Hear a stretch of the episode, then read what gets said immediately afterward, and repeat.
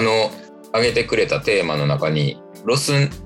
ナイズ日本食っていうのがあって、うんうんうん。日本食ってどうどういうふうに提供されてるのかなっていうのがちょっとさっきも話が少し出てたけどぜひ聞いてみたいなと思うんですけど。あはい。そうあのロスナイズされた日本食っていうテーマなんですけどロサンゼルスという土地はいろんなものをナイズする土地なんですよ。でもうロサンゼルス自体が、えーっと多民族のそれだけで国家みたいな感じになってて、あのーま、街を車でこう30 1時間いや30分走ったら十分ですね。30分まっすぐ走るとするでしょ？そしたら、えっと、アメリカの街あのコリアンタウンリトル東京タイタウンエチオピアタウンえっと、うん。何があったかな？であのメキシコメキシカンタウン。であのなんだろう。本当にこっから見えないバリアがあるのかっていうぐらい看板の文字も違えば建物も少しずつ違っててで売ってるものも違えば歩いてる人も違うっていう感じでなんか本当にロスっていろんな人が集まって作ているその都市なんだなっていうことをあの目からも感じるしあとそれぞれの街にソウルフードがあるわけですよ。なんかちょこっと行くだけでその旅行気分の本格的なあの料理が食べられるっていうのがロサンゼルスという土地のよ良さなんですけどロスはナイズされる街っていうのは、えっと、そのまま入ってきてるわけじゃないんですよ。代表的なものは、えっと、ロサンゼルスの、えっと、人口の構成人口のほとんどがラティーニョって言われる、えっと、メキシコ系ロサンゼルスってあのすぐ下がメキシコとつながってるのでメキシコ人の方が多いんですけども3分の1ぐらいって言ってたかななんか何パーセントか忘れたけどそのラティーニョの方がかなりを占めていてで、えっと、メキシコ料理屋さんが多いんですねおのずとソウルフードだから。でも、えータコスってあのメキシコの料理じゃないことご存知でしたか？なんかタコスは本国メキシコにはないんですよ。あのロサンゼルス生まれのロスナイズされたメキシコ料理で、えっとアボカドあえっと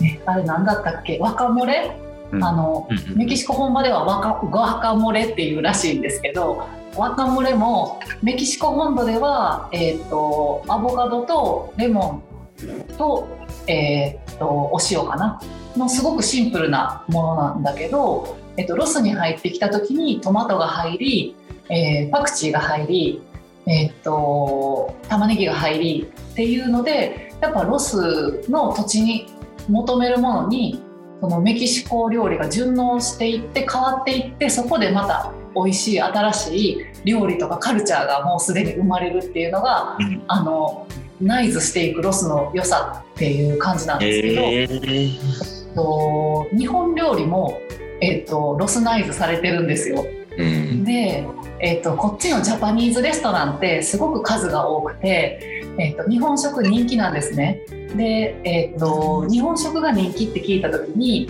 まあ、あのヘルシーであのお献立もあのバランスよくてで薄味ででやっぱそのロスの人ってオーガニックとかヘルシー志向やからそういうご飯を好まれてるんやなって思ってたら全然違くて こっちのジャパニーズレストランってあのもう看板に「寿司」って書いてあるんですよ。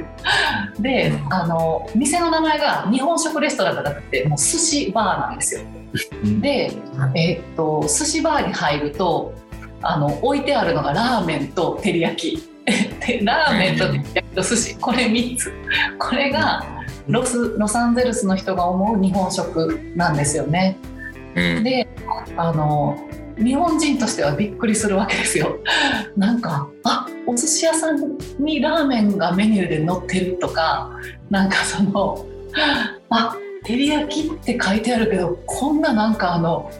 クリスマスのローストビーフみたいなやつが照り焼かれてるとか。あクリスマスのチキンみたいなサイズが照り焼かれてるとか、あとあここにえなんでここにししとうあんのとかししとうめっちゃあるんですよメニューにこっちに。うん。でお寿司を頼むとカリフォルニアロールも日本にはないでしょ？もともとだからロスナイズされて生まれたお寿司がカリフォルニアロールで、うん、でカリフォルニアロールって親戚がめっちゃいっぱいいて、あの、揚げ物がついたドラゴンロールとかあとあのパラペーニョが乗ったスパイシーツナとかなんかそういう派生のものがあのその親戚たちがめちゃくちゃ種類が多くて、うん、なんかあのこっちの私の住んでるアパートの大家さんがあの私がまだこっちに来た頃英語がすごく喋れなくてなんか友達もいないでしょとか言って私が翼をあの日本食のとこ連れてってあげるからあなたが今日は私に教えるのよって言われてあ、やっと私役に立てると思って日本食レストラン行ってメニュー開いてびもう愕然と気が遠くなったっていうか もう分かるものがないんですよ。何これ？みたいな。なんかあこのロールもあのロールも見たことないロール。そして海苔がどこにあるのみたいな。海苔食べへんってあのトミも言ってたけど、海苔に巻かれてない寿司とあと何かわからないあの揚げ出しって書いてあるけどこれどう見ても揚げ出しじゃないとか なんかそういうよく日本人にはわからないおすすめどれって翼が教えるのよって言われたけど私はそこでも役立たずで わからないみたいな感じになって。味噌スープがあったからあ味噌スープ好きってその大家さんが言うから彼女と味噌スープを頼んだらレンゲが入ってあの運ばれてきて、うん、レンゲと思ってであのフルコースのスターターみたいにまずはお味噌汁だけ出てくるんでよ。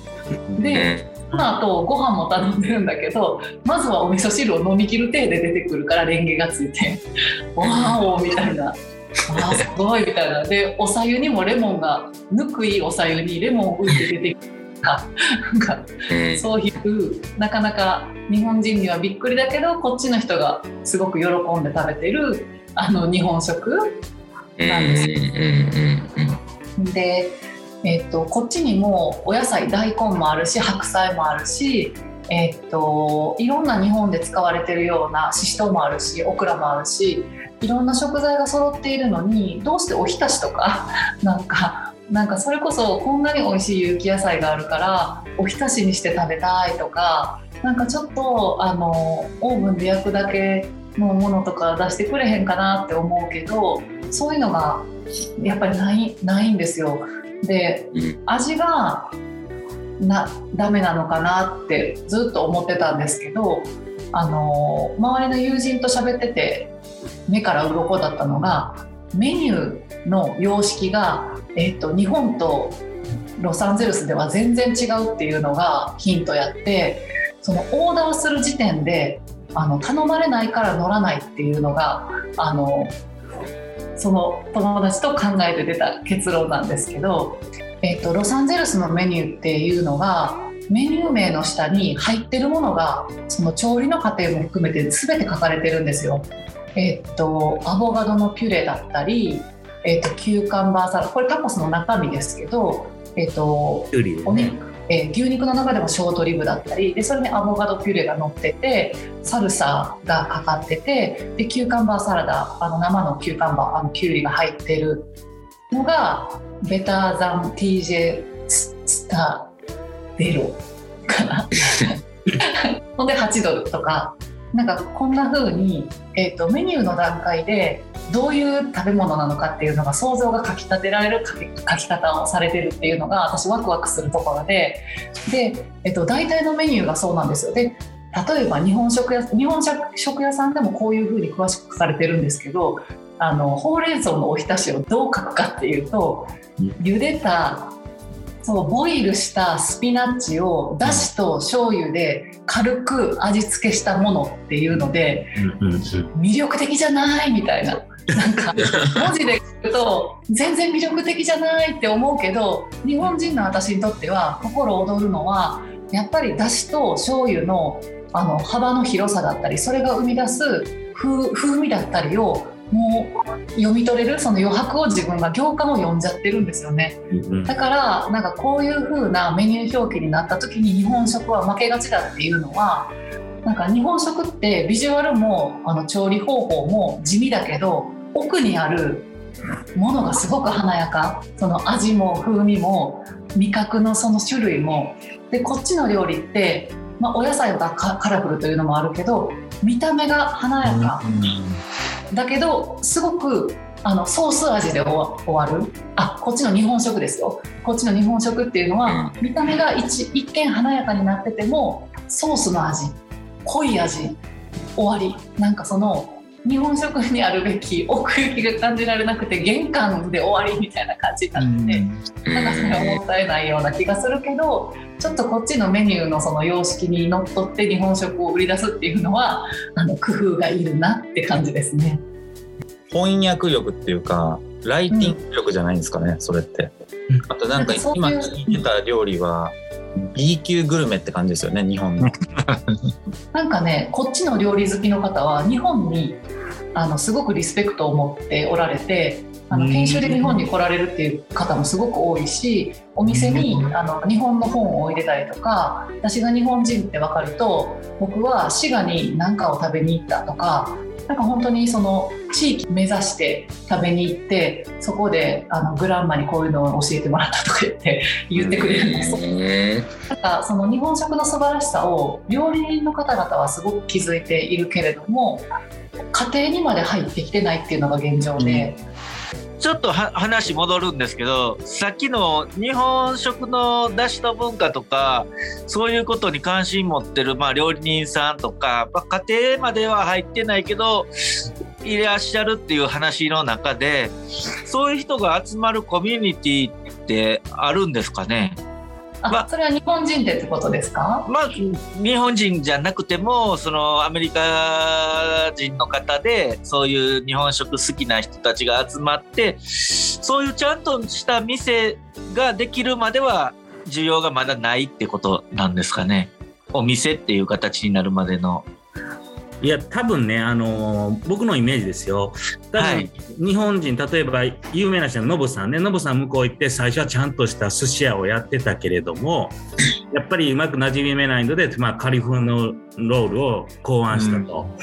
で、えーこれテレビで「あの YOU はなぜ日本へ来た?」っていうので、うんうんロサンゼルスからそのそういう和食を習いたいいうのをテレビでやってたんですよね。うんということは多分あのそういうことをできる人はあくまでもやっぱりその基本の気が違うというんで向こうでもアレンジされたものしか入ってきてないので、そういうコミュニケーション行ったところでもほんまは学べないんやと思うんですよ。うんだからわざわざ日本に来てこう勉強しようと思う人が多いんじゃないかなっていう。なるほど。ね。まあだし文化もないですもんねそもそも。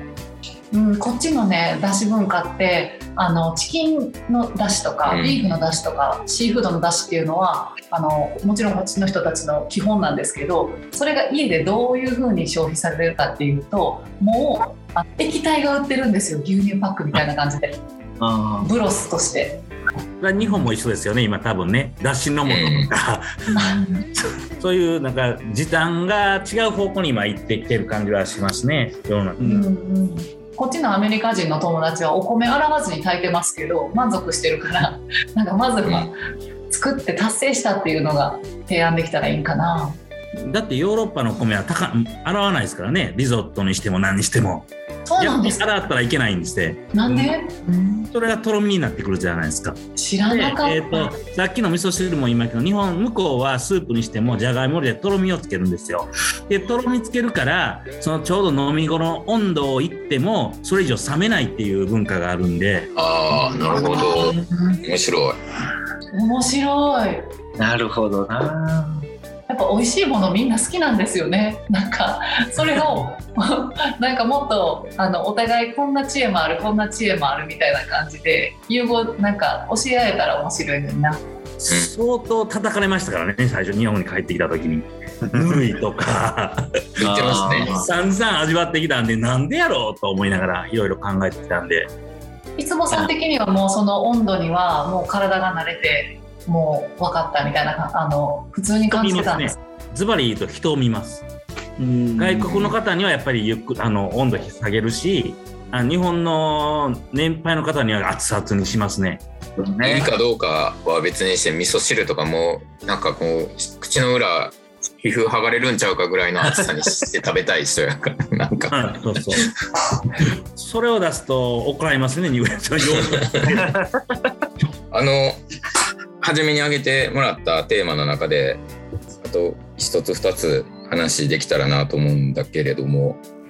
えっと陰影来産 in アメリカとかめっちゃ気になったんですけど。あのーンレイ大さんって私あの日本で、まあ、お茶のことをしてるので谷崎潤一郎さんのこのインレイ大さんって、あのいろんな方から勧めていただいて何度も読んでいる本ではあるんですけどもあの谷崎潤一郎があれ昭和初期かな？なんかまだあの洋風欧米の文化が日本にそこまで入りきってない時に西洋の明かりがあの日本に入りたての頃に日本人である谷崎潤一郎が感じたいろいろ書いたエッセイみたいなのが多分陰霊来さん全体のざくっとした説明だとは思うんですけど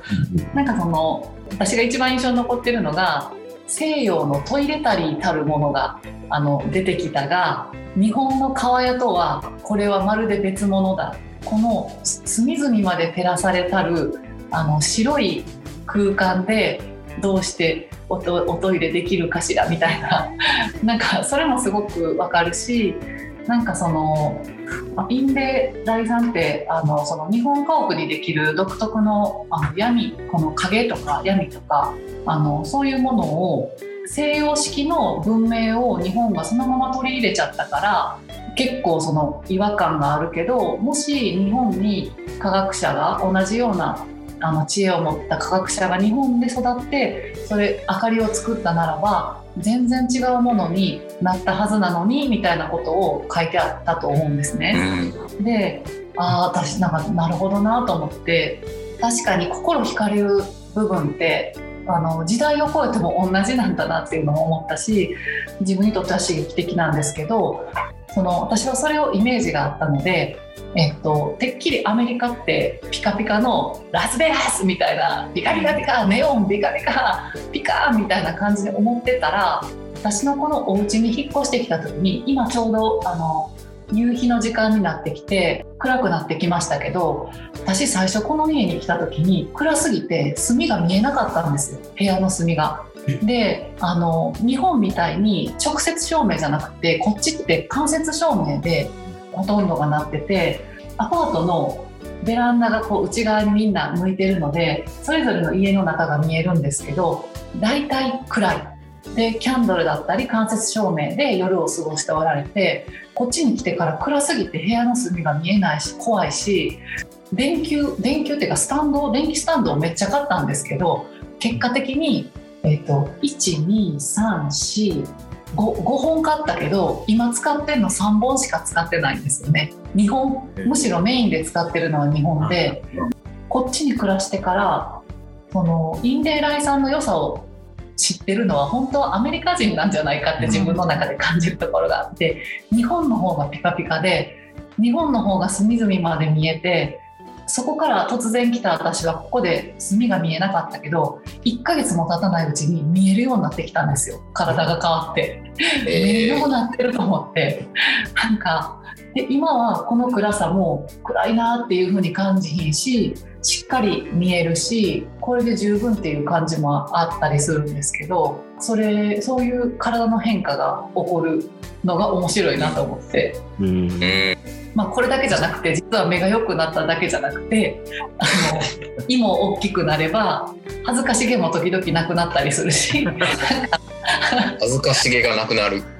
そう。こっちでさなんか日本でさすごいさトップのモデルとかヨギーニの人たちがさスパッツみたいなんで街歩いてるの東京とかで見たりするじゃないですか。うんもうあれとかほんまに選ばれし人しかできないって思ってたけどこっちの人本当にめっちゃそれで動いてるしでかつナイスバディの人たちだけじゃな全然なくて全然おばちゃんもおばあちゃんもなんかあの緩やかなお尻でああいうあのものを楽しんでたりするし全てが OK なこの土地で暮らしていると恥ずかしさは少しずつなくなるっていうか。うん。だって今公園で私お茶を日本茶を入れてそれをインスタライブとかであのお茶を紹介するのうんにやってる、うんうん日本だったら恥ずかしくてできなかったと思うけどアメリカだったら誰が何していようと OK っていうか尊重する土壌があるからすごくそこはできていてそういう体とか感覚の変化訪れてるなって思うから。なんか憧れの土地がある人はその土地に3ヶ月ぐらい住んじゃったらなんかより早くその人に近づけるのかもしれないなっていうのは思うん。なんかあの照明の話があったけど昔照明探偵団っていう 特に属してたことがあって大昔 照明日本中の照明を変えていくっていう探偵団でまあリサーチして海外との違いを発表したりとかだからこういうふうに街の色を変えていこうとかなんかそんなことをやってる団体でででもその頃によく出てたのが本当に向こうは照明が全体的に暗い、う。うんうん、で夜景もオレンジ色でえーで日本はどっちかというと今随分変わってきたけど真っ白っていう方向と明るいのが多くてっていうので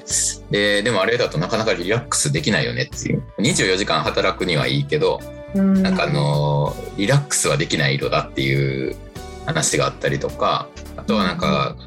海外の人とかあ海外というか欧米の人とかって結構目が目の色が薄かったりとかして強い光が苦手っていうのもあって全体的にあのトーンが暗くなっていくっていうのがあるらしいんだけどなるほど。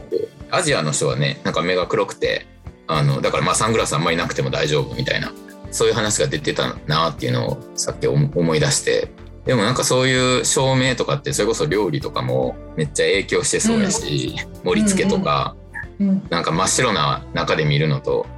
ちょっと暗いところで暖色系の色で見るのと随分プレートの色の違いとかもありそうだなっていうのは思った思いました。なんか黒いお皿がもっとこっちにあったらいいのになって思ってたけどもしかしたら日本でスポットライトの下のその黒く縁取られた料理ってすごく美味しそうに見えるかもしれないけどぼんやりしたところだとやっぱり白い中にこっちのカラフルなそのお料理が乗ってるっていう照りのあるお料理が乗ってるっていう方が美味しいんかなとか思ったりあとこっち水が香水だからあの黒いお皿ってそれこそ強い洗剤で洗わないと白残りするからガラスもそうだけどもしかして扱いにくいのかなって思ったり売ってるのは売ってるけど数は少なくてなるほどな。貴重な意見やね、お金おじ西村さんも。いやいやもう本当に香水だから白残りするなんか絶対気づかないですよね。そうですよねなるほどな。やったー役に立ってるいやいやめちゃくちゃいろいろ考えてますけど喋らないようにしてます今いろいろ聞きたいから。えー、結構話を聞かせてもらってるんですけどせっかくなんであの今やってるお茶の話を最後聞きたいなと思ってこれからこんな感じのことしたいなとか、まあ、今活動しながら感じてることとかも含めちょっとそんな話を聞いて締めたいなと思いますが。本当ですか？ありがとうございます。えーっとさっきちょっとこれが説明しきれなかったんですけど私がやりたいその縁側喫茶っていうのは、えーっとコンセプトはずっと日本の時から変わってなくてそれを踏まえてあのアメリカでも広げていけたらなと思ってるんですけどなんかそのお茶の世界って広すぎてお茶が何を指すのかよくわからないって感じたのは私自身の体験でえっと、会社員時代に私あの商品企画あのアパレル雑貨会社で商品企画とあとは編集の仕事をして独立しあの今のお茶屋さんになってるんですけどもその編集の仕事をしている時にお茶お茶の小冊子を8冊編集する機会がラッキーなことに得ましてで2年半ぐらいかけて取材しながら、えー一冊一冊出していったっていうあのその時間があって。その時にまず私が取材を始める時に何から聞いた誰に何を聞いたらいいのかわからないっていう状態だったんですね。であのなんとかお茶のこの全全体ってわかるのかなみたいなのをあの試行錯誤しながら人に話聞きながらまとめていったのがこういうイメージ図であのお茶の中にまあ紅茶中国茶日本茶抹茶っていうのが、まあ、茶樹を使ったお茶っていうのであとはその草豆黒木か海茶っていう 耳で聞いたら何かわからないけど何でしょう草っていうのがまあハーブティーだったり豆っていうのがあの黒豆茶だったりコクっていうのが麦茶だったり木っていうのが黒文字茶とかあのあるんですけどとか果実の皮はフルーツティー。であの海のお茶は昆布茶あ昆布茶だったりなんかそういうものを日本は何か煎じて飲むものを、えーと、お茶と言ってきた文化があってあのそういうお茶地域のお茶もあるという感じなんですけどそれぞれのお茶の世界に、えーとすごく庶民的なもの例えば紅茶だったらカフェで飲む紅茶とかティーバッグで飲む紅茶っていうものもあればすごく文化的なアフタヌーンティーっていうのもあるなって思ったりとか、えーとまあ、日本茶で言うとお家のご飯の後に飲むお茶とかあと帰ってきて飲むお茶とか玄米茶とか煎茶とかすごく日常にあるお家のお茶もあれば、えーと、煎茶道っていうその茶道みたいなあの文化的なものもあったりとかあ抹茶が分かりやすいかな。抹茶でいうとあの抹茶ラテとかスイーツとかカフェメニューのものもあれば茶道っていうその茶の湯っていうのもあるっていうのがあの両極にすごくあるなと思っていてで抹茶でいうと茶の湯が茶室でいただくお茶でであと抹茶ラテとかスイーツがあのカフェとかのものだと思うんですけど間ってあんまり見つけられなくて私の取材をしてた時には。でこのお茶に興味がある人ってどっちか片方に興味があるわけじゃなくてイメージ図を気にした理由っていうのがやっぱりその例えば茶の湯の根っこもしっかりと生えて地面にどんどん伸びていくでしょうしでそこから生えてるあの木の枝幹とかも抹茶ラテとかスイーツとか新しいその息吹となって育っていくみたいなイメージで両方根根も根っこもしっかりするし葉っぱも出るしっていうあの両方があるからどちらかを切り離して知るっていうのは楽しみがちょっと減っちゃうようなもったいなさがあるなって取材しながら感じていたので私はそのその根っこと枝葉のこの間ぐらいの存在をガイドできる入り口っていうかなんかそんな風になれたらいいなと思ってあの縁側喫茶っていうその外でもない内でもないあの淡いの場所みたいななんかそういう人が集ってただただ縁側でお茶を囲んで楽しい時間とかなんか縁側って私にとってすごく象徴的な場所でそういう活動ができたらいいなって思って日本で始めたんですけどなんかそれを、えーと、アメリカでも今度は海外に海外の人ともお茶の楽しいっていうのをご一緒したいなと思って今は活動していて直接会ってお茶できるっていう機会が今かなり制限されてる状況なので今はレシピ開発だったりあとは個別でお話を聞きながら、まあ、お茶って日本でいうとこんな感じのあの世界でその中でこういうあなたが多分興味があるやつはこうだよとかっていうさっきのお話にもつながりますけどなんかそういう一人一人の対面の時間を持っているっていうのが最近の縁側喫茶の活動ですね。ああとはあのインスタで日本の方々にあの朝茶っていうのをご一緒しましょうって言って週に1回土曜日の朝にお茶を入れる時間をご一緒するっていうのとあとはそのお家でできるお茶の楽しいレシピだったりとかそういうのを紹介してるんですけど知る楽しみとか味わう楽しみとかお茶の楽しいっていういうその楽しいの種類はめちゃくちゃいっぱいあるって感じててそのお茶の先輩方っておばあちゃんになっても私なんてまだまだあの分かりませんからっておっしゃるんですよ。で最初私それなんてご謙遜をって思ってたけどほんまなんやって思ってきて なんかどこまで行ってもその楽しいっていうか知ることが多くてつながることが多くて歴史ともつながるし自然ともつながるし建物ともつながったり味ともつながったりお花ともつながって食事ともつながって器ともつながってとかなんか多分そのお茶の道を探検しだしたら全部わからんうちに死んじゃうんだろうなみたいなのは感じているぐらいの楽しい世界なんです。私はもうただのオタクなんですけどいろんなものをこれもこんな感じで楽しいんですよみたいなのを紹介しているっていうのが私の活動です。なんか、まあ、今コロナがあって人に会ってお茶を入れるとか難しいっていうことなんだけどその辺がね早く活動できるようになったらロスの人たちがどんな反応するのかっていうのをめっちゃ聞いてみたいなと思った。ねえ本当にそう。うん私の茶釜があの出たくてうずうずしてるよ。ちなみに、えっと、インスタは、えっと、朝？土曜日の朝って言ってたけどそれは日本時間の土曜日の朝？あ、うん、日本時間の朝8時からやってて、うん。でもあのアーカイブしてるから、うん、全然ね朝私自身が朝弱いからあの起き起きれる人の方が少ないって思ってるけど最近すごい見てくれる人が増えてきて身が引き締まる思いです。奥さんが見てめっちゃ良かったって言ってた。あ本当？ありがと公園でやってんのかな？で、うん。なんか公園の景色とりあえずお楽しみくださいみたいな時間があったりとかあったって言ってた。うそうそう。なんかやっぱり海外に出られなかったりちょっと外に出にくかったりっていうのもあってみんな風通し悪くなってたらいなんかしんどいやろうなと思ってスマホの中にちょっと小窓が開いたみたいな時間になったらいいなと思って外で入れてんねんけど。うんうん そんな感じ。うん。うんうんポッドキャストの今回の番組の説明のところにもインスタの URL とか載せさせてもらっていいんかな？ありがとう。嬉しい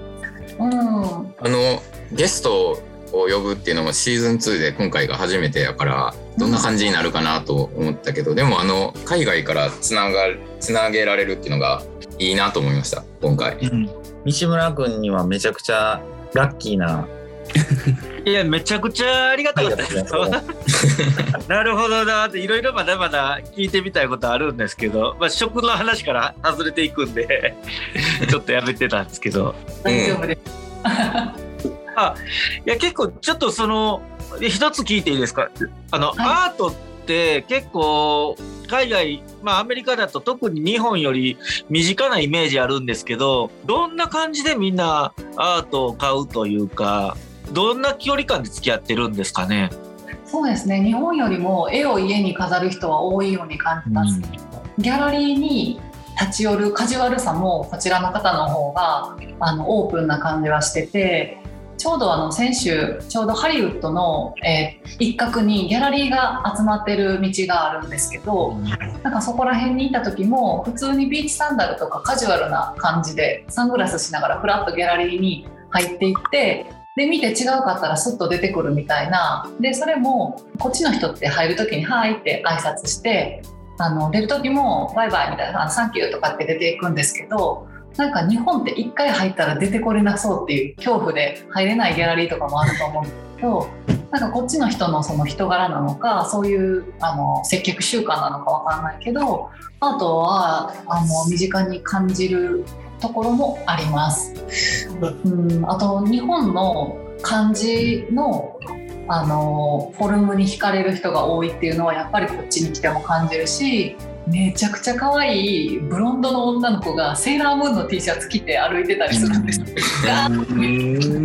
ナルトって書いてあるみたいななんか感じの時もあるしジャパニーズアートっていう意味ではやっぱりあのアニメとか感じとかっていうのが、が強いんですね。なんか陶器で言うと、なんかはい民民芸っていう世界なんとなくわわかりますかね？はい、民芸があるんですけど、民芸の中で陶器だけで言うと浜田庄司さんとか、うんあのまあ河合勘次郎さんとか、もうまあ大体80年前ぐらいですかね。まあそれぐらいに活躍された方たちなんですけどなんか浜田庄司さんたちのその器とかが結構アメリカですごい若い人たちにも人気があるっていう話をちょっと伺っていて、えー、と日本でも今すごい民芸民芸っていう世界がブームここ数年続いてるんですけどそれがアメリカでもあるって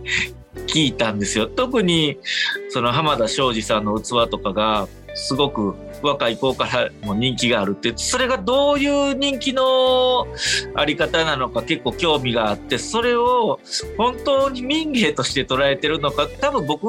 アートとして捉えられてるんちゃうかなって解釈があって、だからその民芸がそっちのでアートとして扱えることができるのかにすごい実は関心があって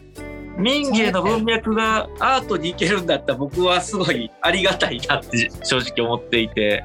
うんうんう僕もいろいろリサーチしてみて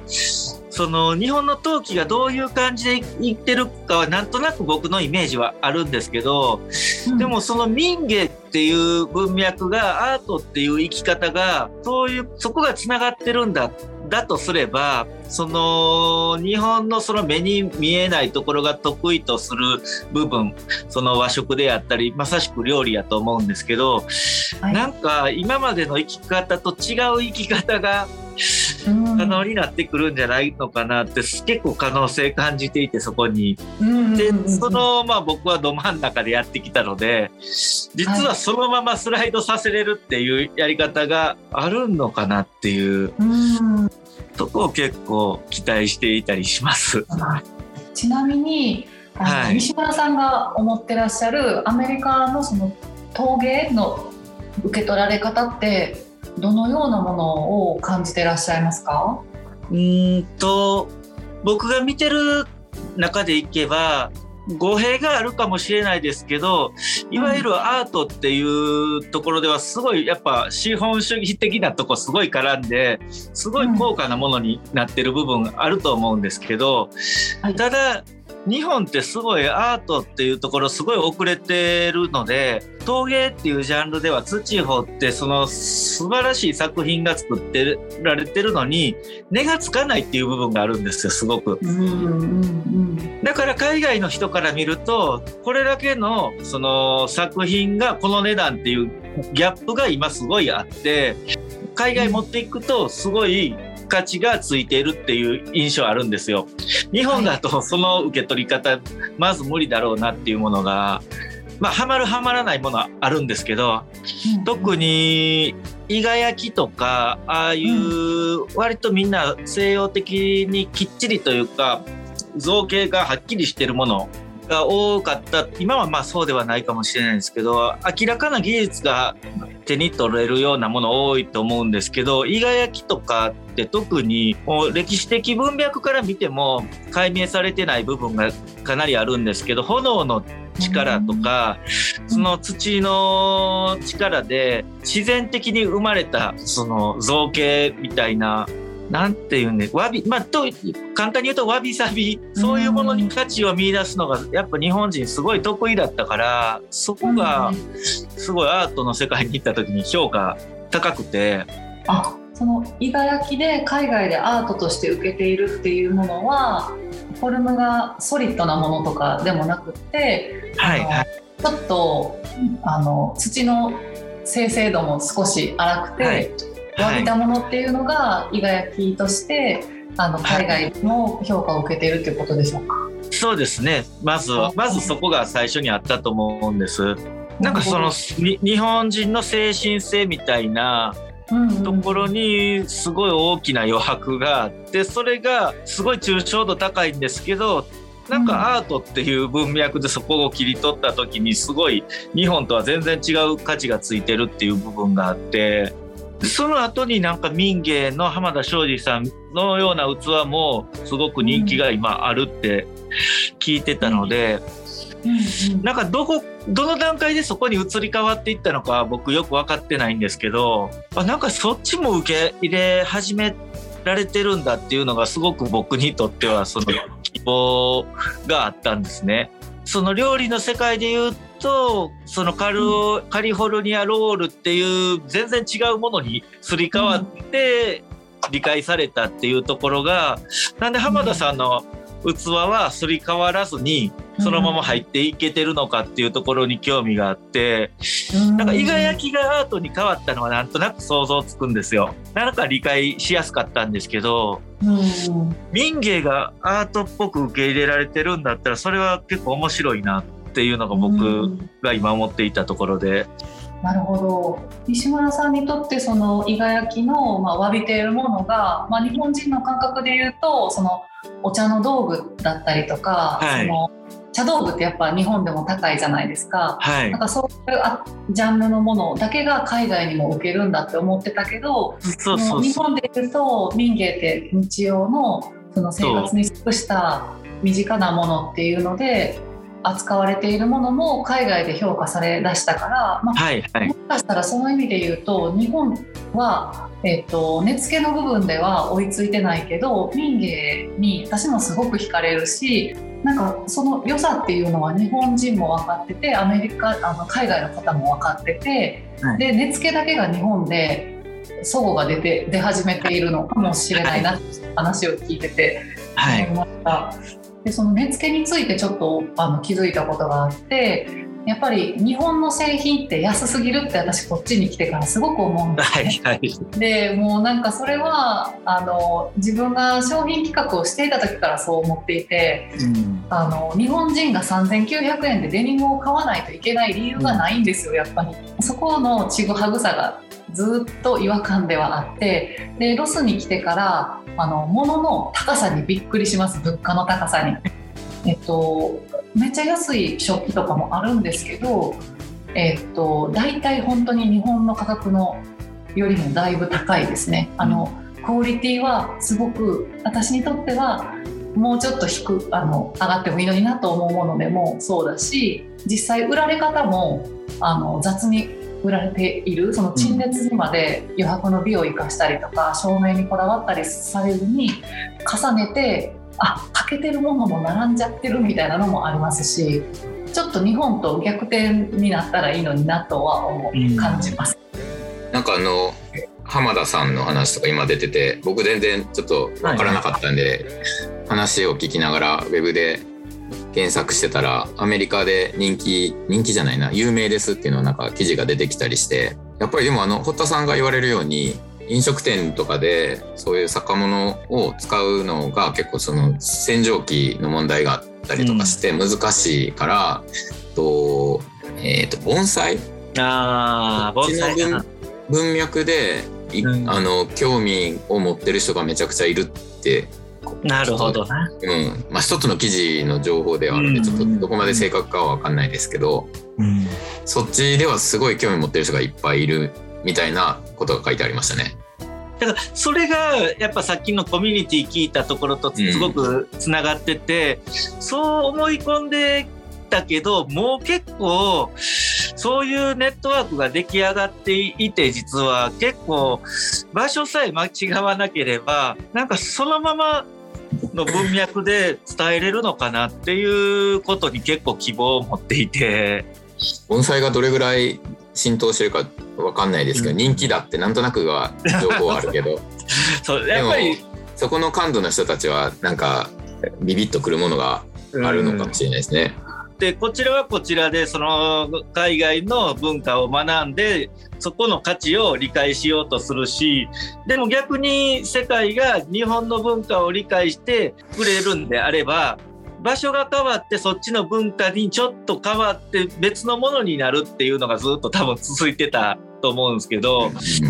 実はなんか変わらなくてもいいものって結構増えてきてるのかなっていううん。なんかそこの可能性がどんだけあるのか。やっぱり SNS とかこのテクノロジーの進歩でどんどんどんどんみんなが理解し始めてる面積が大きくなってきてるんであれば思ってる以上に面白いことができるのではないのかっていう。やっぱ住んでる人でないとその肌感でわからないんでやっぱりそこが。うん、面白い。僕すごく思ってるのがなんかで僕たち全員ここにいる人って大量生産をしてるわけではないんでむしろ全然量は数は作れないんで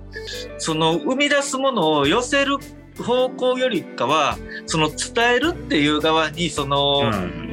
コストを割いていく方がうん。実はそんなにたくさんに伝える必要がないというかうんうん。数が決まってるんで。うん。そっちの方が満足度が高いし自分たちの芯もブレずに済むというかうん。なんかそっちなのかなってちょっと思ってたりしてついつい海外行くからなんか向こうの感じにちょっと合わそうかなっていうか いじろうかなっていう考えしてしまうけど